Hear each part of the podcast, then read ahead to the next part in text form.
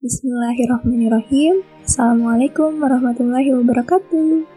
Halo teman-teman semuanya, selamat datang di segmen Berbagi Cerita Teman Duduk Podcast. Perkenalkan, nama aku Gita Dianita, biasa dipanggil Gita. Alhamdulillah, pada kesempatan kali ini, untuk pertama kalinya aku diberi kesempatan untuk bisa bercerita, sharing pengalaman khususnya tentang pendidikan, tentang cita-cita, nah, di podcast kali ini. Sebetulnya ini bukan pertama kali aku rekaman untuk isi podcast gitu ya. Ada kegiatan rutin khusus, tetapi itu khusus teman-teman uh, sharing sesama perempuan. Dan ketika diminta oleh rekan aku, Kang Irfan, sebenarnya malu-malu, takut takut aja gitu. Soalnya Kang Irfan ini kan kalau nge-share-nya luas banget gitu ya jangkauannya.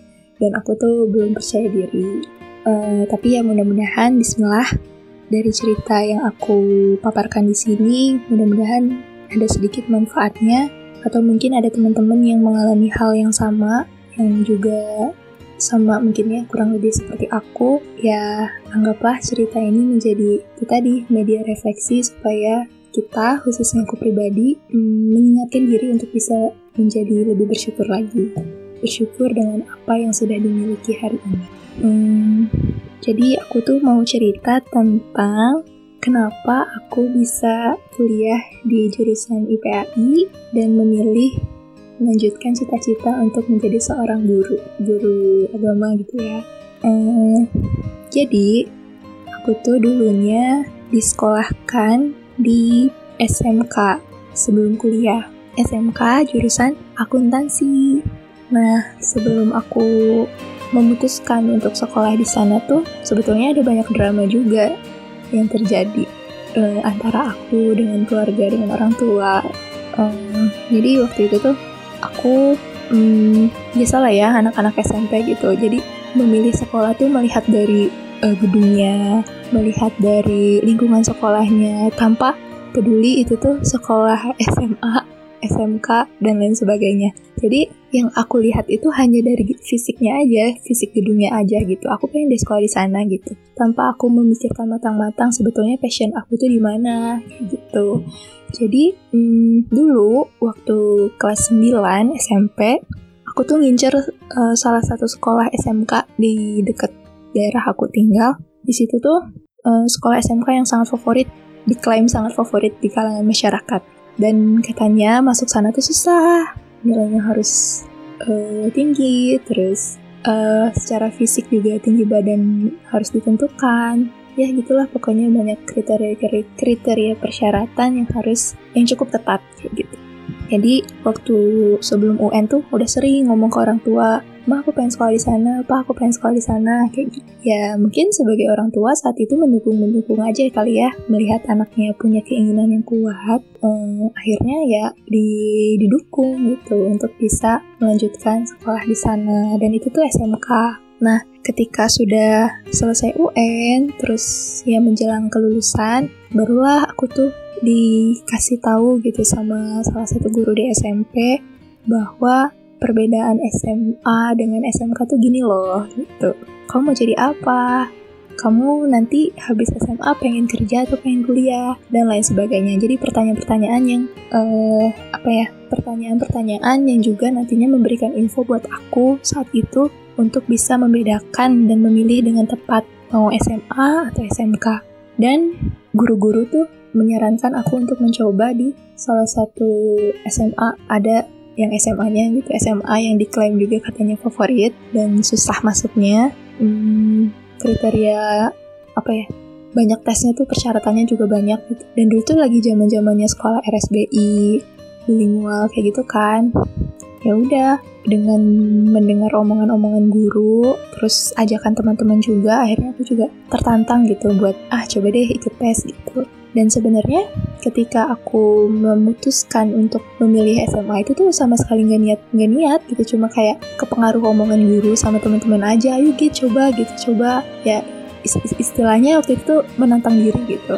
Nah, padahal waktu itu posisinya aku udah uh, daftar di S M K, tinggal nunggu pengumuman dan te- eh tinggal nunggu tes dan pengumuman.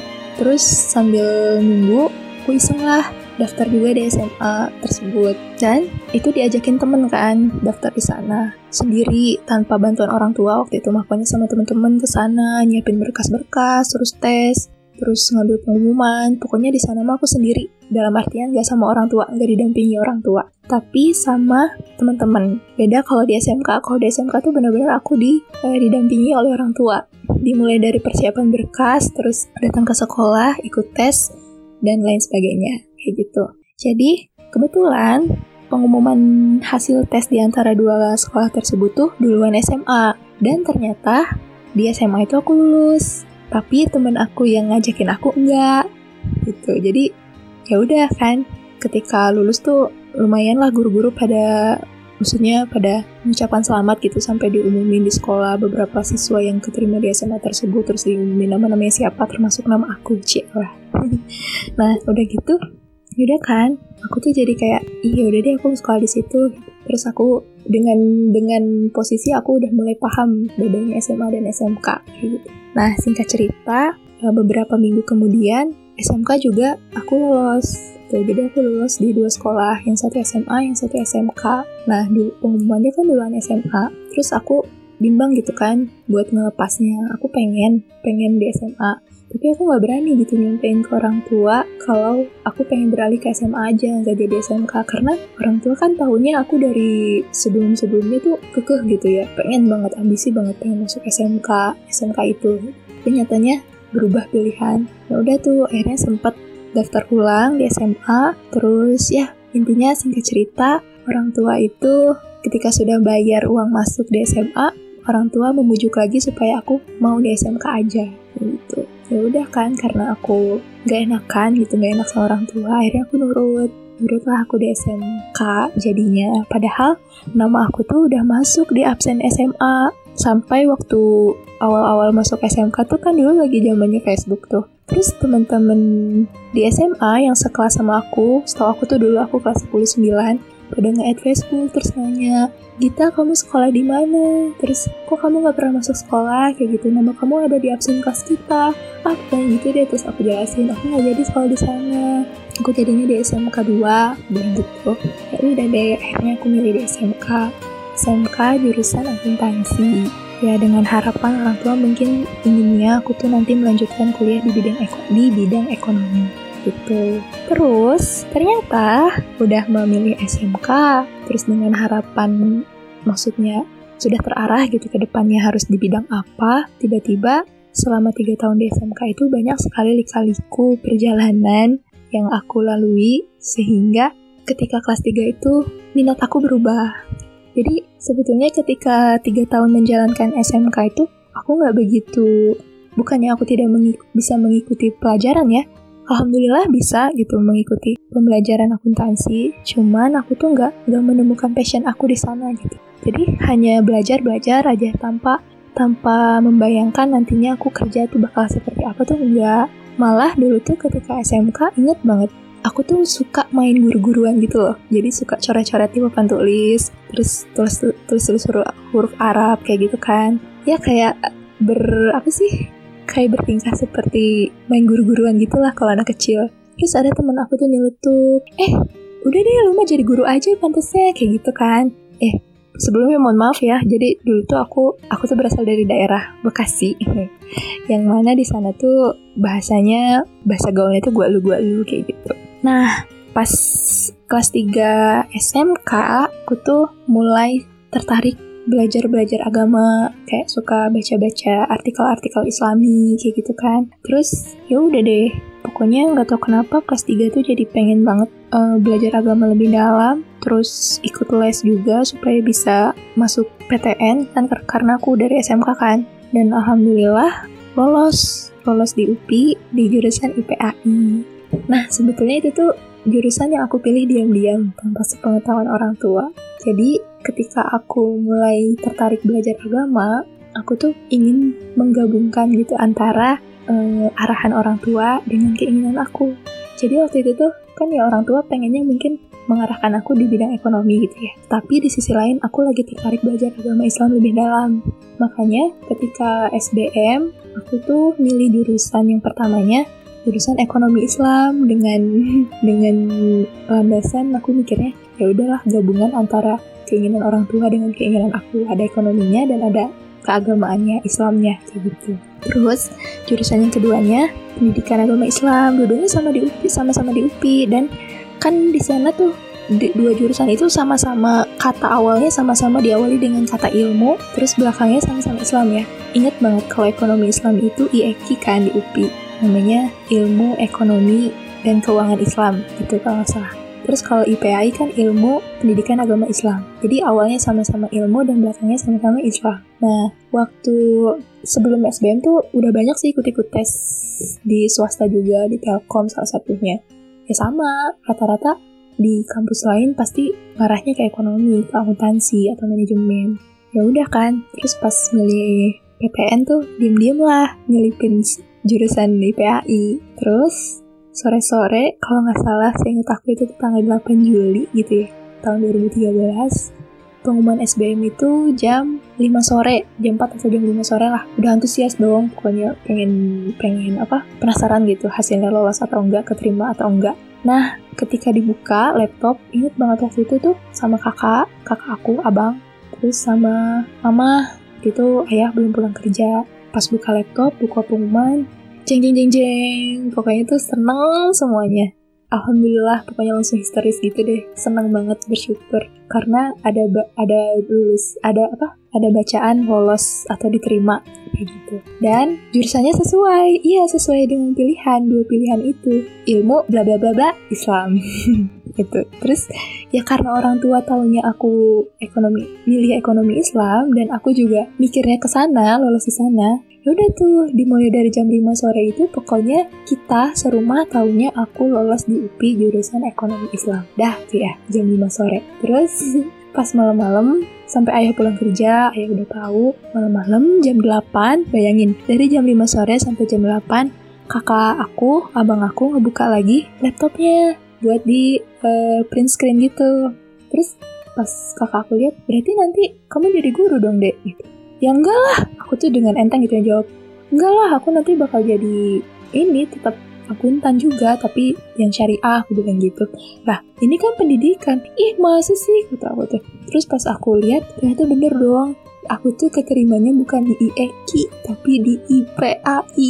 Nah itu tuh dari jam lima, rentang dari jam lima sore sampai jam delapan sore baru ketahuan. Sedangkan kebayang dong selama dari jam lima sampai jam delapan itu kan pasti udah ke, apa ya, beritanya tuh udah kesebar di keluarga gitu. Ya berita bahagia kan, bersyukur gitu diterima di P T N. Ternyata bukan gitu, bukan yang diharapkan orang tua, bukan ekonomi, tetapi malah guru, guru pendidikan agama Islam. Nah di situ aku langsung bukan kecewa, aku seneng, bersyukur karena itu yang emang aku mau. Tapi aku tertekan, tertekan kayak, duh gimana ya, ini orang tua gimana ya, karena di situ tuh reaksi satu rumah langsung hening, hening banget karena kaget gitu, nggak nyangka kok jauh banget sih deh dari ekonomi, dari akuntansi malah jadi guru agama. Bukannya meremehkan status atau profesi guru agama ya, bukan, tapi lebih kepada jauh gitu, merasa kayak kalau apa yang aku tempuh selama tiga tahun di S M K tuh kayak merasa sia-sia mungkin gitu ya. Ya aku juga nggak bisa gimana-gimana, aku cuma bisa diem terus, tapi aku ingin, tapi aku juga nggak enak gitu sama orang tua. Dan tapi alhamdulillah singkat cerita orang tua tuh ujung-ujungnya mengizinkan mengizinkan untuk aku memilih keputusan itu untuk lanjut kuliah di I P A I U P I. Alhamdulillah dah tuh ya, berjalan satu semester, dua semester. Nah entah karena akunya yang baperan atau gimana, aku tuh ngerasa gimana ya, kayaknya perkuliahan aku tuh kayak nggak didukung gitu. Memang orang tua mendukung secara finansial, memberi biaya hidup selama ngekos, terus biaya kosan, biaya U K T. Tapi aku merasa uh, orang tua tuh tidak tidak sebangga yang sebelumnya mereka ekspektasikan aku bakal menjadi sarjana ekonomi gitu. Jadi ya gitulah, pokoknya ada hal-hal yang bikin aku jadi kayak ini orang tua ngedukung gak ya kayak gitu. akhirnya itu berimbas ke perjalanan perkuliahan aku selama dua semester. Aku lumayan sering gak masuk, terus mulai galau, mulai labil, terus langsung, bahkan aku tuh tahun dua ribu empat belas-nya nyoba lagi S B M P T N buat ya gitu tadi, balik lagi ke apa ke jurusan yang sebelumnya diinginkan orang tua. Padahal orang tua tuh sebenarnya secara lisan tuh nggak pernah ngomongin kalau mereka tuh lebih pengennya aku di mana, itu enggak, mereka ngedukung-dukung aja. Cuma mungkin karena akunya baperan kali ya pada saat itu, itu dibawa nggak enak gitu. Jadi aku ngerasa orang tua nggak ngedukung, padahal sebetulnya ya belum tentu gitu. Udah kan, selama kuliah tuh dari berbagai rintangan, berbagai pengalaman yang aku alami ketika dua semester, akhirnya alhamdulillah di semester tiga itu berhasil berbicara dari hati ke hati. Kemudian aku sampaikan apa sih yang ingin aku cita-citakan, apa sih yang ingin aku capai dari sini. Akhirnya terungkaplah bahwa sebetulnya apa yang aku pikirkan, apa yang aku prasangkakan itu tuh gak benar. Di orang tua tuh ya, aku yakin semua orang tua tuh pasti mendukung apapun pilihan anaknya, asal itu yang terbaik. Kalaupun memang ada orang tua dari teman-teman sekalian yang kekeh sama pendapatnya tanpa tanpa mempertimbangkan pendapat kita, tapi kita harus tetap hormati, menilah bahwa mereka memilih sesuatu itu untuk kebaikan kita kok tuh. Ya udah, jadi alhamdulillah bisa berjalan kuliah di I P A I. Terus dulu tuh sempet banget sering ya, ngobrol sama dosen, ke Pak Agus, ke Pak Aang, cerita-ceritakan tentang apa yang aku rasakan itu selama perkuliahan, terutama beban di orang tua. Dan alhamdulillah punya dosen-dosen yang sangat luar biasa, yang memberikan motivasi, doa, dan dukungan yang luar biasa. Sampai akhirnya aku bisa selesai menempuh perkuliahan selama empat tahun di I P A I U P I. Alhamdulillah. Ya udah, jadi gitu. Perjalanannya mungkin gak seberapa berkesan buat yang mendengarkan, tapi ini bagi aku berkesan banget, dan aku terus bersyukur bersyukur banget perjalanan hidup aku tuh. Aku bisa ditakdirkan untuk mengenyam pendidikan, mempelajari ilmu agama, dan aku sebelumnya gak pernah pesantren, gak pernah di sekolah yang di pesantren, terus orang tua juga disiplinnya gak terlalu gamis. Terus juga sebetulnya dari semua drama-drama aku tentang memilih sekolah, dimulai dari milih sekolah sama milih kuliah, itu banyak banget sih pelajaran yang aku dapetin. Bahwa hmm, sebenarnya apa yang diinginkan oleh kita itu harus sejalan dengan ridhonya orang tua. Kayak misalkan dulu aku juga pas milih S M P sama orang tua maunya aku sekolah di S M P ini, aku nya nggak mau, tapi alhamdulillah tetap bisa dijalani. S M K juga sama, S M K dan S M A dulu lah, bimbangnya antara dua itu. Tapi alhamdulillah ketika kita mencoba untuk mengikuti keinginan orang tua dengan ikhlas gitu, tanpa paksaan, insya Allah semua itu akan berjalan baik-baik saja. Artinya selama tiga tahun aku belajar akuntansi, aku bisa, terus bisa mengikuti dengan baik, alhamdulillah.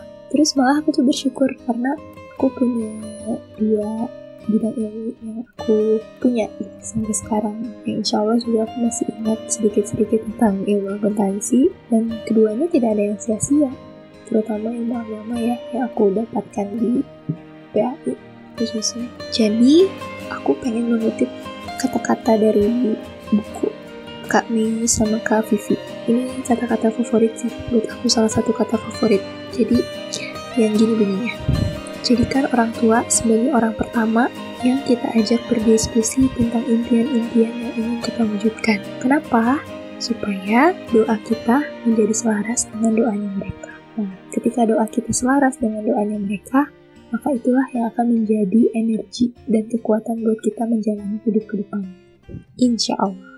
Jadi, mudah-mudahan Mudah-mudahan kedepannya aku bisa lebih eh, percaya diri lagi, terus lebih banyak bersyukur. Terus aku juga bersyukur banget sih punya orang tua yang memang mendukung, walaupun tidak secara lisan mereka tuh mengungkapkan ingin kita seperti apa, tidak secara ekspresif gitu mengungkapkan kebanggaan tuh enggak. Tapi alhamdulillah dengan mereka memfasilitasi aku untuk bisa kuliah, terus mendoakan dalam diam, insya Allah itu juga menjadi penguat buat aku supaya bisa terus belajar sepanjang hidup, amin. Kalau ditanya seneng gak sih jadi guru agama?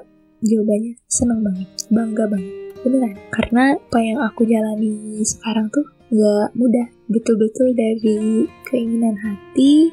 Terus juga hmm, ya tadi ada drama-dramanya, meskipun apa ya, ada banyak selisih paham selisih paham antara aku dengan orang tua.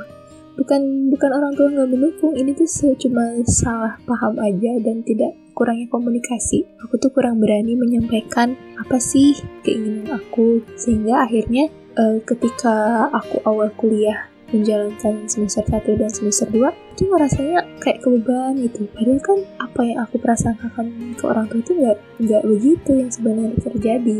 Jadi penting banget buat kita diskusi sama orang tua, komunikasi sama orang tua, supaya ya itu tadi, apa yang kita pilih bisa selalu jalan dengan ridhonya dan ridho Allah.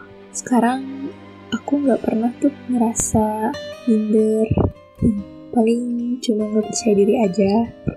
Sama aja kali ya antara dua itu. Tapi intinya aku bersyukur banget, bersyukur dengan apa yang aku miliki hari ini, bersyukur pernah belajar di I P A I dan masih diberi kesempatan sampai saat ini. Alhamdulillah, mudah-mudahan aku selalu berdoa buat guru-guru, buat dosen-dosen semua, guru-guru aku, mudah-mudahan mereka mendapatkan pahala jariah dari manfaat-manfaat ilmu yang kita dapatkan semua dari beliau-beliau hebat dan luar biasa.